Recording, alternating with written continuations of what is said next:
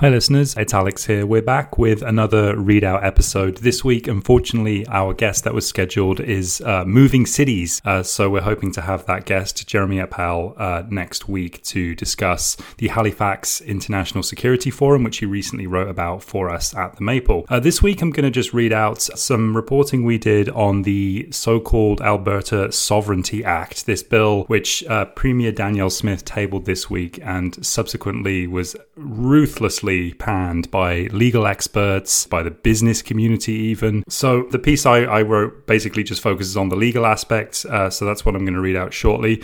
Just as a by way of a quick update, today, December 1st, on Thursday, uh, apparently, according to reporting by CBC News, uh, this pressure from you know really all fronts is basically seems to have put enough pressure on Danielle Smith that she is now considering some changes. According to this report published today, uh, she has suggested that the provincial government is open to changes to the proposed Sovereignty Act. Uh, it's not clear what exactly those changes would be, um, but it does seem that the barrage of criticism that she received for it uh, has had an effect. Now, the Alberta Sovereignty Act, just to provide listeners with a bit of context, who, uh, if you're like me, outside of Alberta, Basically, this was Danielle Smith's signature piece of legislation that she pitched during the UCP leadership race, which subsequently resulted her in her becoming premier. So this is really her kind of, you know, defining act, if you like. But it's been uh, really, really brutally lambasted. So without further ado, I'm going to get right into this piece that we published. Uh, it's titled Danielle Smith's Alberta Sovereignty Act Lambasted by Critics and this was published uh, today, Thursday, December 1st. Alberta Premier Danielle Smith introduced Bill 1, the much anticipated Alberta Sovereignty Act, on Tuesday, prompting a stream of intense criticism from experts and analysts who say the bill is unconstitutional and undermines democracy. As reported by CBC News, Smith's signature legislation would grant her cabinet new powers to bypass the Legislative Assembly and unilaterally amend provincial laws. The bill describes how the Alberta government plans to not enforce federal legislation, policies, or programs that it decides are, quote, harmful to Alberta's interests or infringe on the division of powers in the Constitution. CBC explained further that the, quote, legislation would allow Cabinet to direct provincial entities, including municipalities, municipal police forces, post secondary institutions, school districts, and regional health authorities not to enforce federal laws. Smith told reporters that she hopes she never has to use the bill, but added, quote, I hope that we've sent a message to Ottawa that we will vigorously defend our constitutional areas of jurisdiction and they should just butt out. However, over the course of Tuesday evening and Wednesday, experts and other critics scrutinised the bill and lined up to pan its contents. University of Waterloo political science professor Emmett Macfarlane called it the quote, most unconstitutional bill in Canada's modern history. He writes, It is every bit the assault on the constitutional division of powers, rule of law, and democracy her initial descriptions foretold. But for an added surprise, it includes an additional assault on responsible government and the separation of powers in the form of provisions that would allow the government to unilaterally amend legislation any legislation in the legislature's stead. So, Bill 1 states that before the government makes changes, the Alberta legislature must first determine whether federal laws are unconstitutional or harm the province's interests and pass resolutions accordingly. This is the important distinction here, which uh, we're going to come to in a moment. The, the enabling um, act within the legislature, if you like, is not passing a piece of legislation determining uh, federal laws are unconstitutional,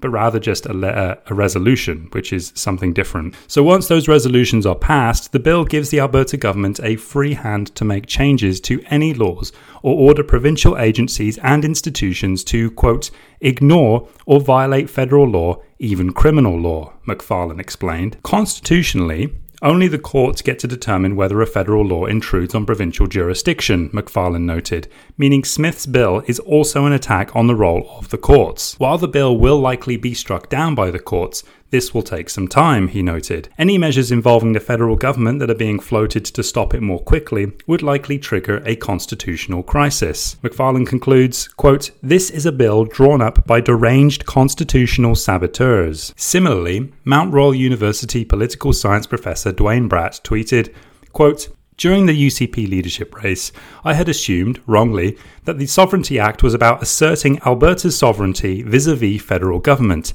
It is actually granting massive new powers to the Premier slash Cabinet vis a vis federal government, the Alberta legislature, and all Albertans. In other words, what he's getting at there is that isn't, this isn't just about sticking it to, you know, Trudeau and Ottawa. This is actually more about, uh, um, well, not necessarily what it's about, but what it in fact does through its text is to give sweeping powers to uh, the Premier and Cabinet of Alberta. So, unsurprisingly, Alberta NDP leader and former Premier Rachel Notley pledged that her party would immediately repeal the bill if it wins the next provincial election. Quote, No government should have the power Danielle Smith is giving herself with the Sovereignty Act, tweeted Notley on Wednesday. She has no mandate for this. No government has a mandate for this. The NDP leader called on UCP MLAs to immediately revoke the act. Speaking to reporters on Wednesday, Smith insisted that, quote, we know that Albertans want us to act on this.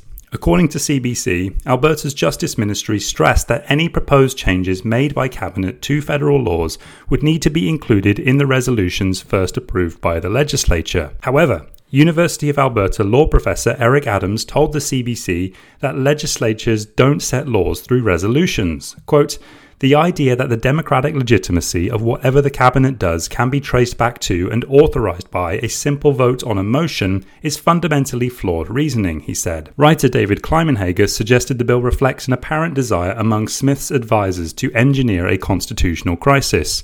He writes, Perhaps they will succeed with this, although it seems likely that the first place the Sovereignty Act will be going is to court, where chances are good the judiciary will make short work of it. He continues, of course, when that happens, it will give Miss Smith an excuse to pursue a more openly separatist agenda, which, while it is unlikely to succeed, will certainly harm Alberta and Canada. Asked about the bill, Prime Minister Justin Trudeau said Wednesday, quote, We're going to see how this plays out. I'm not going to take anything off the table, but I'm also not looking for a fight. We want to continue to be there to deliver for Albertans. So there you have it. That's the really uh, pretty uh, thorough panning that this piece of legislation has had. We'll be following how this develops over the coming days and weeks. And uh, yeah, remember you can go to readthemaple.com and press subscribe and get all of our updates on our political news, uh, our reporting on current affairs, on foreign affairs. And uh, yeah, if you want to become a paying subscriber, you can do so for $7 per month and help us to continue putting out this content week in, week out. Thanks for your support and thanks for listening.